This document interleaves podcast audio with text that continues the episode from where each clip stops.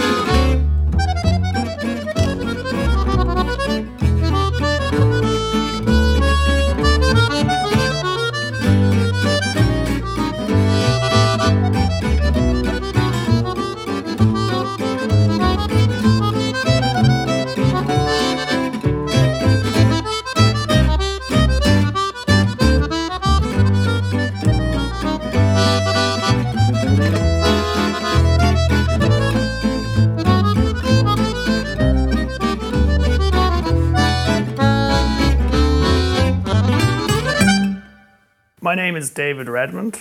I'm a double bass player, primarily jazz music. Um, so yeah, I'm rooted in the jazz tradition really, but I, I mean I play with lots and lots of various different people and artists. So uh, that's me.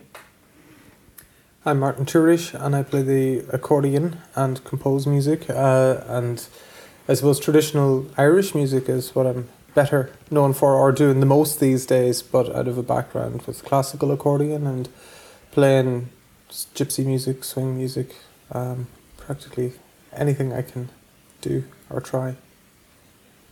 Uh, I'm Stephen Daly. Uh, I play guitar and I play a bit of violin as well. Uh, mostly at the moment, I'm playing a lot of kind of gypsy jazz and swing stuff, which is fairly similar to this kind of thing, um, with the Talca Hot Club. And um, yeah, that's pretty much what I'm at these days. Yeah. Great.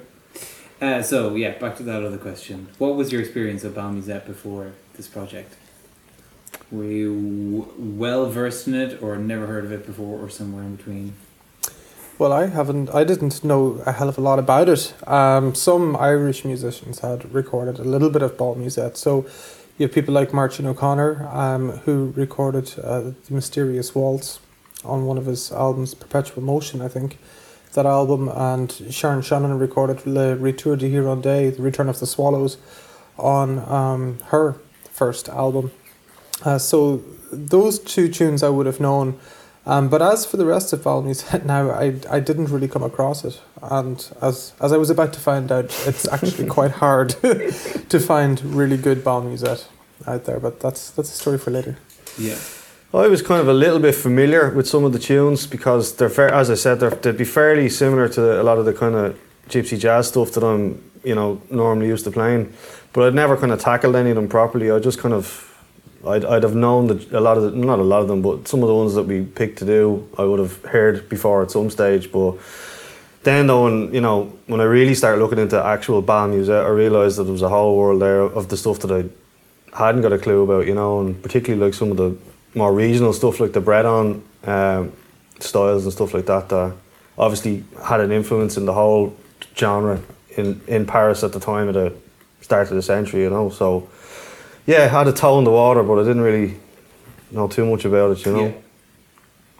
Yeah. Yeah, I um, no, I wouldn't have known a whole lot about about it before this project, but I have heard the music before and liked it and enjoyed it, but just not known what it was. I I remember uh, maybe. F- 15 years ago, I saw the French accordion player Richard Galliano play at the Dublin Jazz Festival, and he would have played music very similar to what we were playing, and it was the same instrumentation, which is double bass, accordion, and guitar, and um, yeah, very similar music. And I remember I really enjoyed that gig, but I, I suppose I, it's only now I'm putting the the two together and realizing that he's heavily influenced by this style of of music.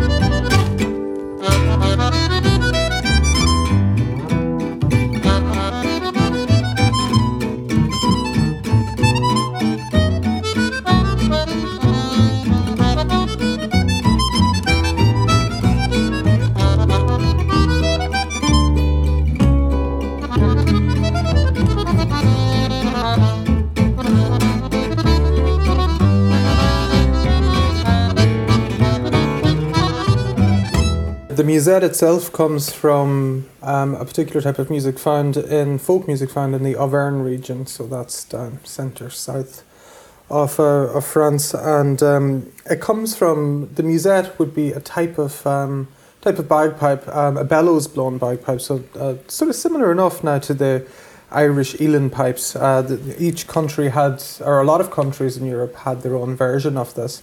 Uh, so in the Auvergne region, um, they would have been called the cabrette uh, was one type of it, and uh, the and the cornemuse was was the other type of, of these musettes. Uh, so you could uh, you can look this up um, on YouTube and find videos of people still playing these instruments. They look a little similar to the uilleann pipes and sound a little similar as well.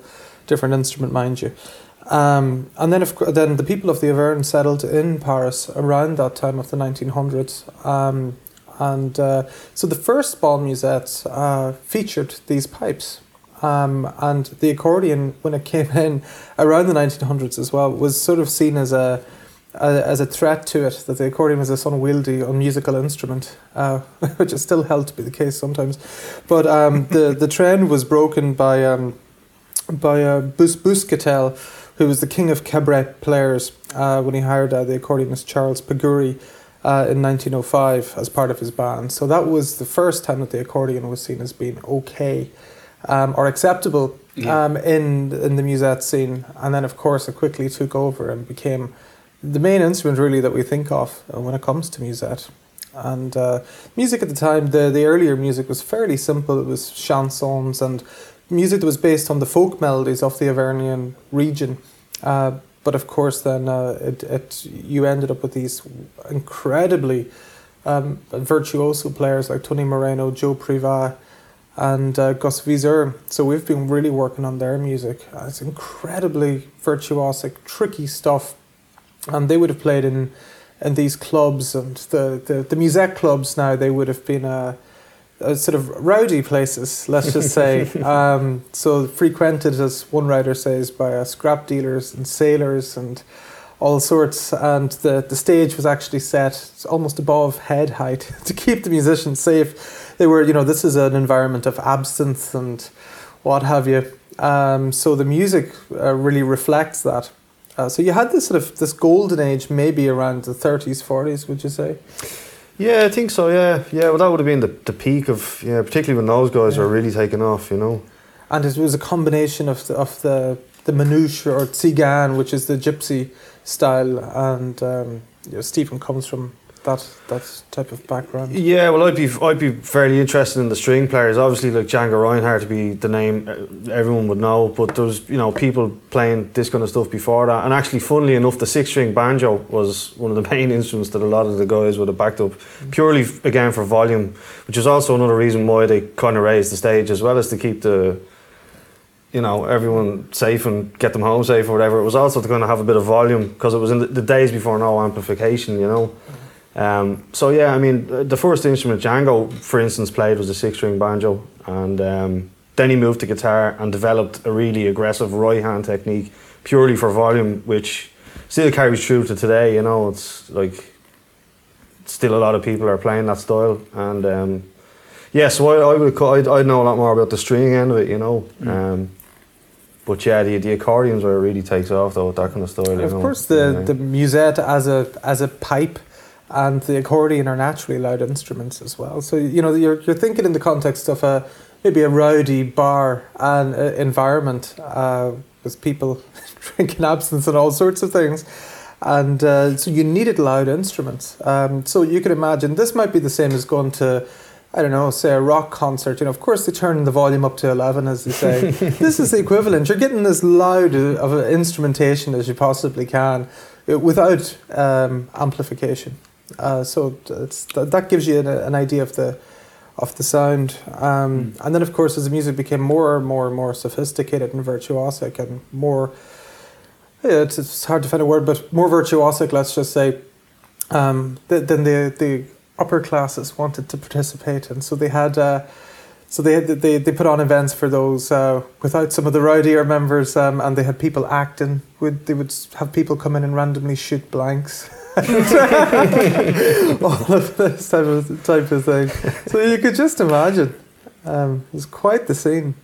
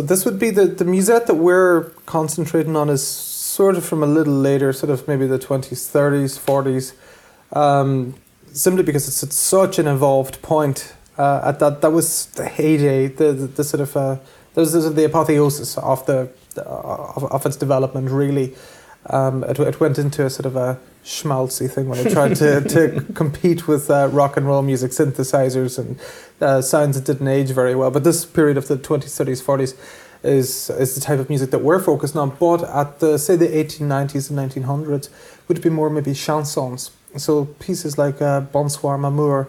So they're simpler, um, very beautiful, Lovely, but- but yeah, lovely tunes. Yeah. Um, and then uh, Roderic O'Conor spent a lot of his later years in uh, in uh, Pont-Aven, didn't he? Pont-Aven, and uh, so that's a completely different style of music altogether. Completely different world. You're into the Celtic world. Then. Okay. But all that stuff kind of blended, you know, as and kind of got churned into, you know, a particular sound to a certain extent. Yeah. You know, I mean, a lot of Italian influence as well. Like there was a Yeah. fair few Italian. I think Tony Murena was it? Was he Italian? Yeah, he was Italian, and, and so they brought a you know the classical music style and the virtuosity. Uh, in- Their instrument making skills as well, instru- amazing accordion yeah. makers. So the accordions are all made in these two. Well, predominantly today, Castel del Fidardo and Stradella. These two little villages are completely devoted to it. So, yeah, the the Italians would still be renowned, even though the accordion comes from Germany. But the, the 1820s or thereabouts, invented in Berlin. Um, so you've got the Germans would have a claim to the instrument making as well. Better not forget that. uh, so yeah, you've got this convergence of many many different cultures. Mm. But when when when Roderic, Roderic O'Conor went to Brittany, now he would have experienced a very different world altogether. I was just reading in the 1950s the number of people who could speak Breton fluently was uh, a million people, and today it's 200,000. Now they are reviving it, but uh, you know, so he would have entered a very different world. It's a Celtic type of world. The landscape around that part just it looks like Ireland, around Finisterre. Um, and uh, the Celtic culture, I've played there lots and lots with um, a, band I played with called Altan and uh, we would come across the Breton musicians and collaborate with them. And the instruments are radically different. So you've got these combinations of uh, the bombard, which is a very harsh oboe-ish, reedy sounding instrument, very very loud. It's all about the volume. And you have the biniou, which is a high pitched uh, type of bagpipe. And you have these wonderful dances called fest-noz. Um, which uh, last all night, and uh, they've got an amazing. The music is trance type music, so the melodies are very short and um, in a way simple, but the effect of it is to put you into a trance. They, it's it just you, you could and you're doing these simple enough dances in circles with loads of people, and uh, it's an amazing experience. Suddenly three hours have passed. Um, so it's a completely, completely different world as opposed to the musettes, which are which are short pieces, Mm. very flashy, uh, moody type of pieces. You've got such emotion in them. Um, whereas the Breton music now it's very earthy and uh, very hypnotic, uh, completely different different thing. And the Pontev- Pont-Aven w- would have been a hive of uh, musical activity The Scallier brothers at the time. So we've managed to track down some archival recordings of those boys playing pipes, and uh, you had Yves Richard um, just around the corner as well, uh, up up in another village, but a ten minute drive away, um, playing accordion. But all of this hypnotic trance music, so it was a world apart, really.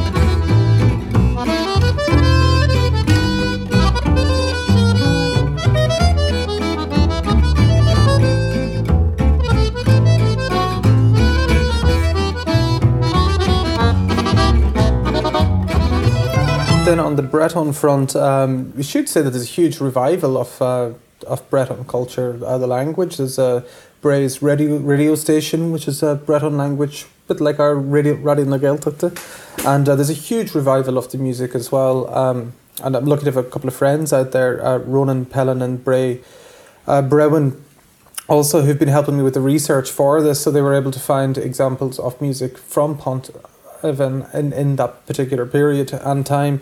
So the Scallier brothers uh, were these two amazing pipers, and they pointed me to this great website, musicbrez.wordpress.com, which has loads of archival recordings that you can hear. So um, maybe so one of the pieces um, is Le, Le Gavotte de Pont-Aven, and uh, it's uh, one of the tunes from that particular locality.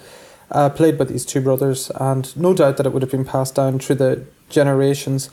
And uh, these were, um, I think, father and son.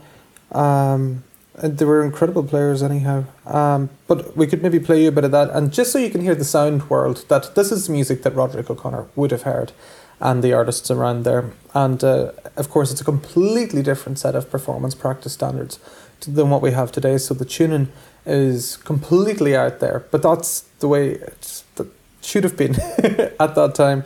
We'll maybe give you a bit um, and then show you the tunes that we managed to get out of it.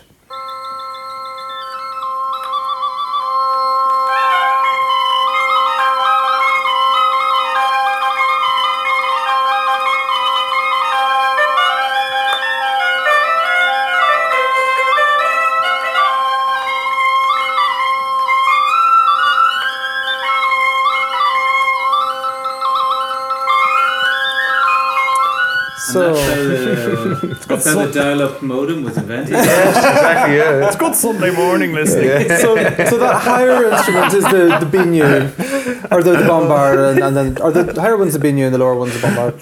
Dave I was think- trying to listen to some of that going to sleep to get out of his head that night, actually. So we had quite a challenge trying to get tunes out of that. Uh, it's hard to work out. It's not that different to the early recordings of Irish music. Mickey Coombe Sullivan on the pipes from um, 1890s. Um, you know, like that's the quality. This is a cylinder recording, and uh, it's it's very hard to make out the tunes. So you really need to try hard. But thankfully, I managed to find uh, people pipers on YouTube who had done this work already, and uh, so I was able to find um, this tune, and we were able to record it. Um, so you hear some of the melodies that are buried deep within all of that uh, in what we're doing, as Yeah. is the nature of folk music.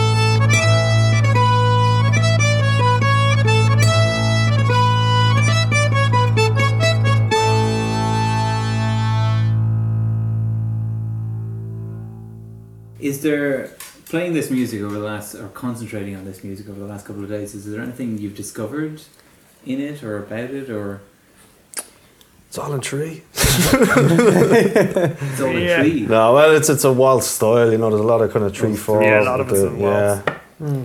I suppose the the main difficulties we might have had was because some of the recordings are so so um, old that you you can find it hard to um, work out what's actually happening with the chords, the chord movement, because it's quite murky and muddy, and it's like old kind of like an LP crackling.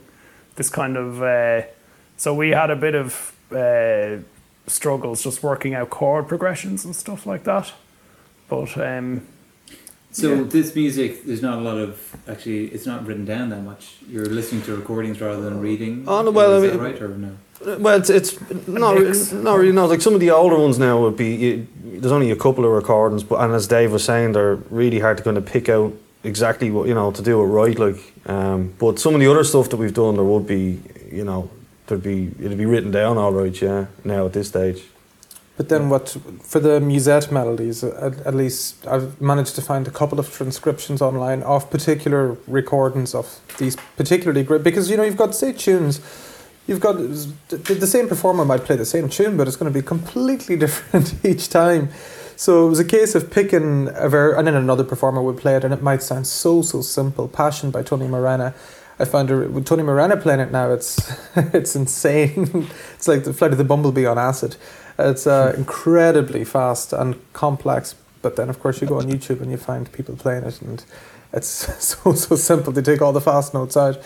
Um, so to try and get at the detail of those notes now, I what I done where there wasn't transcriptions, um, I I got this piece of software called the Amazing Slower Downer, and so you can slow it right right down um, to fraction of the speed, and even at that, they're flying over the notes. It was really a case of picking each note out at a time, and uh, then piecing it all together.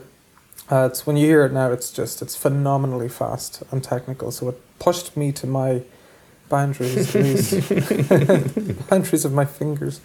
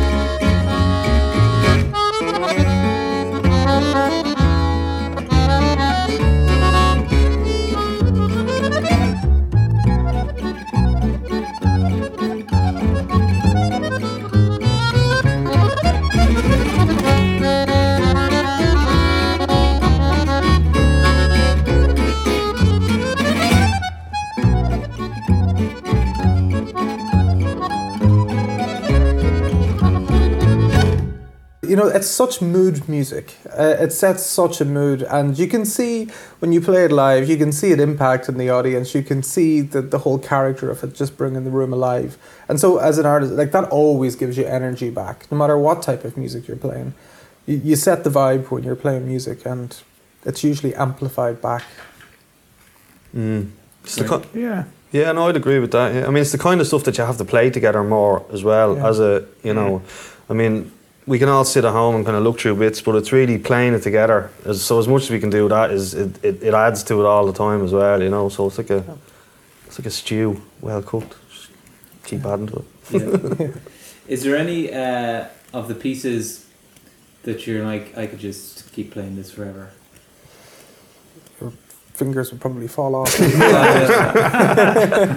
forever in the moment, or like I would be happy to be pl- still playing this twenty years from now. Like this. God, all of Yeah. them for me. They're all great, yeah. We, They're we're we're hoping to pos- hopefully continue uh, playing this music because we I suppose we put so much effort into this and um, we're all enjoying the project so much that we're hopefully gonna at some point do more concerts and yeah see what happens you know but yeah we're really we're, we're really enjoying the music yeah But like one of the amazing things is that these artists, the the Musette artists, Murena and Gus Viseur and Joe Privat, it's there's not like if you look online, there's not a whole lot of information. The Mm, Wikipedia tough to get articles are stuff on them, tiny. yeah. It's almost impossible to find out anything of these. Yet, as an accordion player, this was the pinnacle of accordion music, of accordion virtuosity, in my opinion. it all went downhill from there. Mm. Um, you know, this period in the 30s and the 40s, the virtuosity is just unmatched. It's it's incredible stuff, and it's just not known. It's fallen out of it, of, of it's, it's gone into obscurity really, and it's amazing to get the opportunity to try and bring it back to life, um, because it's, it just so deserves it.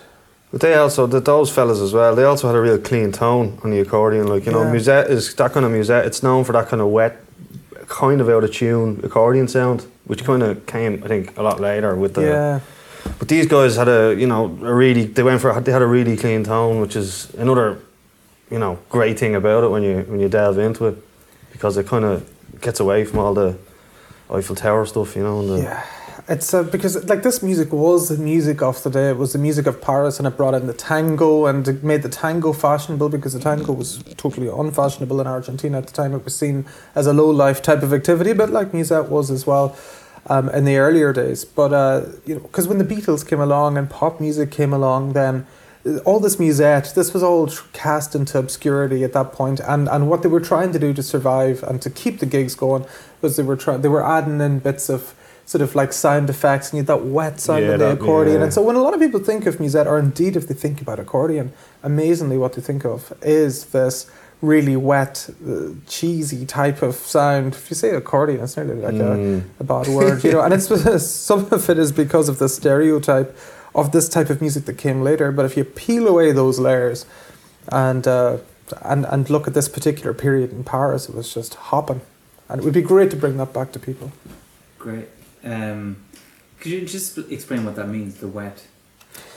It's like that. It's an accordion sound that almost sounds like it's out of tune. It can. It depends on you know the, the people's taste or whatever. But for me personally, I find it kind of really hard to listen to. It's like a really crass.